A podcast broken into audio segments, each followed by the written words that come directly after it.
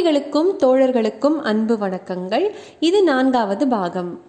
போன பாகத்தில் குதிரையில் ரெண்டு பேர் வந்தாங்க அப்படின்னு பார்த்தோம். குதிரையில் வந்தவங்க மகேந்திரவர்மரும் அவரோட பையனும் தான் அப்படின்னு தெரிஞ்சதும் ஆயனருக்கே பெரிய வியப்பாக இருந்துச்சு. ஆனால் நம்ம சிவகாமிக்கோ வெக்கம் தான் வந்துச்சு. வெக்கத்தோட அவள் அப்பா பின்னாடி மறைஞ்சு நின்றுட்டா ஒளிஞ்சிருந்தது அவள் உருவம் மட்டும்தான். ஆனால் அவளோட மனசும் கண்ணும் மகேந்திரவர்மரை தாண்டி அவரோட பையன் எங்கே இருக்கான்னு தேடிச்சு. மீன் மாதிரி அவ்வளோ அழகாக இருந்துச்சு அவளுடைய கண்கள். ஒரு வழியாக நரசிம்மவர்மரை கண்டுபிடிச்சிருச்சு. டக்குன்னு பட்டாம்பூச்சி மாதிரி சிறகடிக்க ஆரம்பிச்சிருச்சு அவளோட இமைகள். இதை நம்ம இளவரசரும் பார்க்க அண்ணலும் நோக்கினான் அவளும் நோக்கினாள். உடனே பேக்ரவுண்டில் எனக்கு ஒரு பாட்டு தான் கேட்டுச்சு இந்த சீனை படிக்கும் போது என்ன பாட்டுனா விழியில் விழி மோதி இதய கதவொன்று திறந்ததே. இப்படி விழிகள் நான்கும் பேசிட்டு இருக்க ஆயனரே அப்படின்னு கம்பீரமாக நம்ம சக்கரவர்த்தி கூப்பிட்ட வார்த்தையில் அந்த விழிகளோட கனவு கலைஞ்சுது. நான் கேள்விப்பட்டது உண்மையா? உங்களுக்கும் சிவகாமிக்கும் எதுவும் ஆகலையே அப்படின்னு கரிசனத்தோட கேட்டாரு நம்ம சக்கரவர்த்தி. குதிரை மேலே இருந்து அப்படியே இறங்கி வந்தாரு. ஏகாம்பரர் அருளால ஒன்றும் விபரீதம் நடக்கல பிரபு அப்படின்னாரு ஆயனர். சிவகாமி ரொம்ப பயந்துட்டாளா?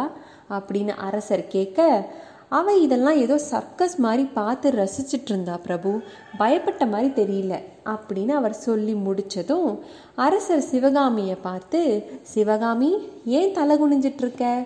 உன் டான்ஸை நாங்கள் பார்க்காம பாதியிலே போயிட்டோன்னு வருத்தமா? அப்படின்னு கேட்டாரு. சிவகாமிக்கு பதில் சொல்ல ஒரே வெக்கம். அதான் அவர் இருக்கார்ல எங்கேருந்து ஒரு வார்த்தை கூட வரல. வெறும் காத்துதே வருது அப்படிங்கிற மாதிரி இருந்துச்சு அவளோட மைண்ட் வாய்ஸ் உடனே ஆயனர் அவளுக்கு என்ன அவ்வளோ கூட தெரியாதா? நீங்கள் பாதிலே போகிறீங்க அப்படின்னா ஏதோ முக்கியமான விஷயமா தானே இருக்கணும் அப்படின்னாரு. அரசர் அதுக்கு ஆமாம் ரொம்ப முக்கியம்தான். மந்திர ஆலோசனை முடிஞ்சதும் உங்களை தான் முதல்ல கேட்டேன். நீங்கள் கிளம்பிட்டதா சொன்னாங்க. ஏன் இவ்வளோ சீக்கிரம் கிளம்பிட்டீங்க? அப்படின்னு கேட்டார். ராத்திரி சீக்கிரம் வீட்டுக்கு போனால் தான் காலையில் வேலைக்கு போக முடியும்? இல்லைன்னா ஒரு நாள் வீணால் போயிடும் அப்படின்னாரு நம்ம ஆயனர். அதானே உங்கள் சிற்பக்கலை மேலே தான் உங்களுக்கு எவ்வளோ பற்று? சரி அப்போ நீங்கள் கண்டிப்பாக போக தான் வேணுமா? இந்த முழு நிலவை பார்த்தா எனக்கும் உங்கள் கூடவே வரணும் போல தான் இருக்குது ஆனால் முடியாதே இன்னொரு நாள் வரேன். அப்படின்னு நம்ம அரசர் அவங்க கிட்ட கொஞ்சம் பேச்சு வளர்த்துட்டு பின்னாடி இருந்த அவரோட பையனை பார்த்தாரு.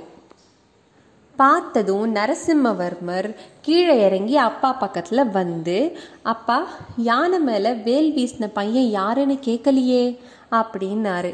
இதை கேட்டு அரசர் ஆயனரை பார்க்க ஆயனர் சொல்கிறாரு வேலை எரிஞ்சிட்டு மின்னல் வேகத்தில் மறைஞ்சிட்டான் பிரபு. இந்த ஊர்க்கார மாதிரி தெரியல வெளியூர்கார மாதிரி தோணுது அப்படின்னாரு. இப்படி இவங்க சீரியஸாக பேசிகிட்ருக்க இருக்க கேப்பில் கூட நம்ம நரசிம்மவர்மரோட பார்வை சிவகாமி மேலே தான் இருந்தது. ஆனால் அவளோ அவர் பக்கமாக வந்ததும் அவரை பார்க்கவே இல்லை அவ்வளோ வைக்கும். அவரும் அவளோட கோலம் போடுற காலை பார்க்க நினச்சிருப்பாரோ என்னமோ டக்குன்னு கீழே பார்த்தாரு. அங்கே அவ கையிலிருந்து நழுவி கீழே விழுந்து அந்த முறிஞ்ச வேல் இருந்துச்சு. அதை பார்த்த நரசிம்மவர்மர் அவகிட்ட பேச ஒரு சான்ஸ் கிடைச்ச மாதிரியே இன்ஸ்டண்ட்டாக ஒரு கேள்வி கேட்டார். சிவகாமி அது என்ன? அப்படின்னு கேட்டுட்டே அவ பக்கத்தில் போனார். நம்ம சிவகாமி லைட்டாக பேக் அடித்து கீழே இருந்த வேலை எடுத்து மௌனமாக அவரை பார்க்காமலே அவர்கிட்ட நீட்டினான் ஒரு ஆர்வத்தில் வேகமாக வாங்க வந்த நம்ம நரசிம்மரோட விரல் அவன் மேலே பட்டதும் ஷாக் அடித்த மாதிரி ரெண்டு பேரும் டக்குன்னு விலகுனாங்க. ஒரு மாதிரி நரசிம்மவர்மர் அந்த மொமெண்ட்டை மேனேஜ் பண்ணிவிட்டு இப்போ இந்த வேல் தான் முக்கியம் அப்படின்னு நினச்சி ஆயனரை பார்த்து உங்களை மத இருந்து காப்பாற்றினது இந்த வேல் தானா? அப்படின்னு கேட்டார்.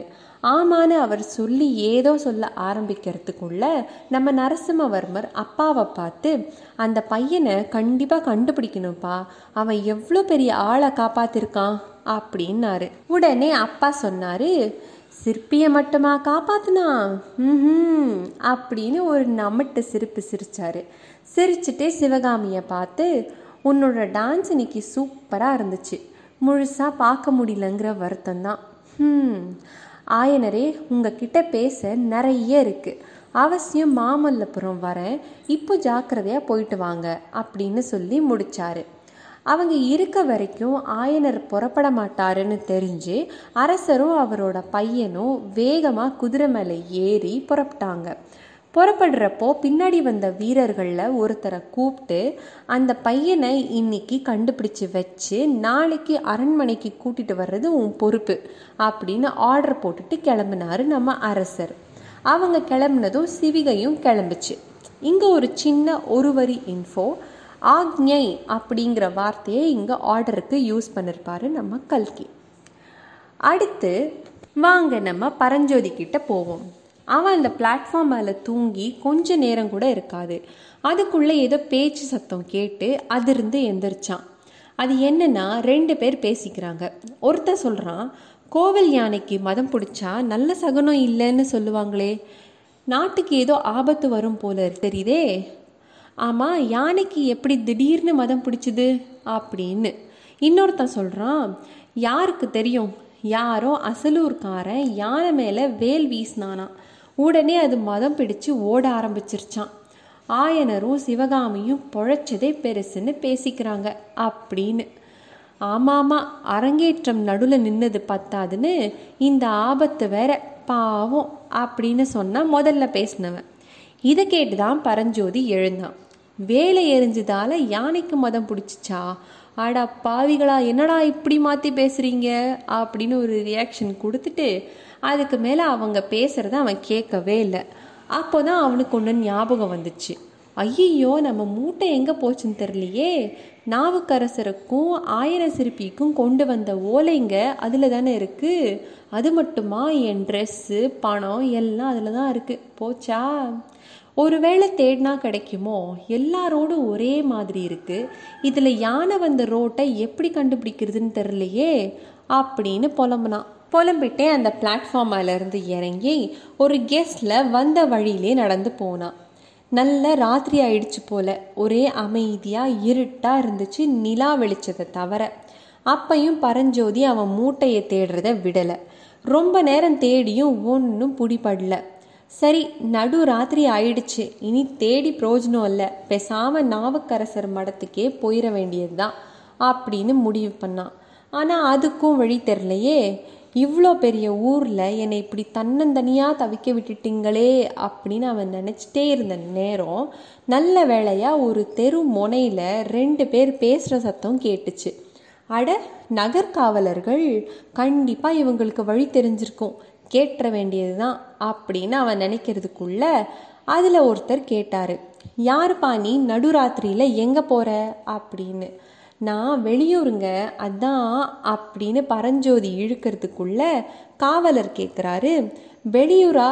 எந்த ஊர்? அப்படின்னு. பரஞ்சோதி உடனே சோழ நாடுங்க அப்படின்னு சொன்னான். ஓஹோ அப்போ உறையூரா? அப்படின்னு கேட்டாரு காவலர். இப்போ அது ட்ரிச்சியில் இருக்கு. சோழ நாடு அப்படின்னாலே பொதுவாக எல்லாரும் உறையூரை தான் நினைப்பாங்க. ஏன்னா அதுதான் மெயின் டவுன் சரி பரஞ்சோதி என்ன சொல்கிறான் அதுக்குன்னு பார்ப்போம் இல்லைங்க நான் செங்காட்டாங்குடி அப்படிங்கிறான். இந்த கிராமம் வந்து சிவகங்கை மாவட்டத்தில் காரைக்குடியில் இருக்குது பரஞ்சோதி கண்டினியூ பண்ணுறான் இன்னைக்கு சாயந்தரம் தான் காஞ்சிக்கு வந்தேன் அப்படின்னு. ஓஹோ எதுக்கு வந்த? அப்படின்னாரு காவலர். அதுக்கு அவன் நாவுக்கரசர் மடத்தில் தமிழ் படிக்கிறதுக்காக வந்தேன் அப்படின்னு சொல்கிறான் இப்படி சொல்லும் போது தான் பரஞ்சோதியோட பர்பஸ் நம்மளுக்கே கூட தெரியுது. அப்படின்னா நடுராத்திரியில் நடு ரோட்டில் என்ன பண்ணிகிட்ருக்க அப்படின்னு அவர் கேட்க சாயந்தரத்துலேருந்து வழி தேடுறேங்க. கண்டுபிடிக்கவே முடியல மடத்தை அப்படிங்கிறான் பரஞ்சோதி. உடனே காவலர்கள் ஏதோ நக்கலாக சிரிச்சுட்டு உனக்கு கண்டிப்பாக அங்கே போகணுமா? நாங்கள் அங்கே தான் போகிறோம் நீ வந்தால் கூட்டிகிட்டு போகிறோம் அப்படின்னு சொன்னாங்க. சரின்னு பரஞ்சோதி அவங்க கூடவே போகிறான் கொஞ்ச நேரத்துக்கெல்லாம் அவங்க ஒரு உயரமான பில்டிங் வாசல் முன்னாடி வந்து நின்னாங்க. இதான் மடமா அப்படின்னு கேட்டான் பரஞ்சோதி. ஏன் பார்த்தா எப்படி தெரியுது? அப்படிங்கிறான் காவலன். நிஜமாக அதை பார்த்தா மடம் மாதிரியே இல்லை. அதான் அவன் அப்படி கேட்டிருக்கான். தப்பிச்சு ஓடக்கூடாது அப்படிங்கிறதுக்காகவே உயரமாக கட்டின மாதிரி இருக்குது அந்த பில்டிங்கோட சுவர் எல்லாம் இதில் பூட்டு வேற இவ்வளோ பெருசாக இருக்குது மடத்துக்கான அறிகுறியே இல்லையே அப்படின்னு தோணுச்சு பரஞ்சோதிக்கு. அப்போது ரெண்டு காவலர்களில் ஒருத்தன் அந்த பூட்டின கதவு கிட்ட இருந்த வாட்ச்மேன் கிட்ட ஏதோ சொல்ல அவன் உடனே கதவை திறந்து விட்டான். கதவை திறந்ததும் திக்கு திக்குன்னு இருந்துச்சு பரஞ்சோதிக்கு. பயத்திலேயே உள்ளே போனான். பார்த்தா ரெண்டு பக்கமும் உயரமான செவ்ரி எழுப்பி குறுகலாக ஒரு பாதை வழியாக கூட்டிகிட்டு போனாங்க. ஒரு இடத்துல நின்று அங்கே இருந்த ஒரு ரூமை ஓப்பன் பண்ணி அதில் அவனை படுத்துக்க சொன்னாங்க. மடத்தில் எல்லாரும் தூங்குறாங்க விடிஞ்சதும் பார்த்துக்கலாம் அப்படின்னு சொன்னார் காவலர். அந்த இருட்டு ரூமில் ஒரு கோரப்பாயும் கொஞ்சம் வைக்கோலும் தான் இருந்துச்சு. மூலையில் ஒரு பானையில் தண்ணி இருந்துச்சு. அவ்வளோதான் இது நிச்சயமாக மடந்தானா அப்படின்னு கேட்டான் பரஞ்சோதி. ஏன்? உனக்கு இங்கே இருக்க பிடிக்கலனா நீ வெளியே போய் தங்கிக்கலாம் அப்படின்னு சொன்னார் காவலர். இப்போதைக்கு தூங்க இடம் கிடச்சா போதும்னு நினச்ச பரஞ்சோதி அதெல்லாம் இல்லைங்க நான் இங்கேயே தூங்குறேன்னு சொல்லி உள்ளே போனான். போனதும் அந்த ரூமோட கதவை பூட்ட போன காவலர் சொன்னார் இது மடம்தான் ஆனால் நாவுக்கரசர் மடம் இல்லை மகேந்திர சக்கரவர்த்தியோட மடம் அப்படின்னு சொல்லிட்டு சட்டுன்னு கதவை சாத்தி பூட்டிட்டான். இதுதான் நம்ம புத்த பிக்ஷு கணிச்சு சொன்ன ஆபத்தோ ஒருவேளை இது ஒருவேளை ஜெயிலாக இருக்குமோ? பரஞ்சோதிக்கு இனி என்ன ஆகும்? அடுத்த பாகத்தில் பார்ப்போம் நன்றி வணக்கம்.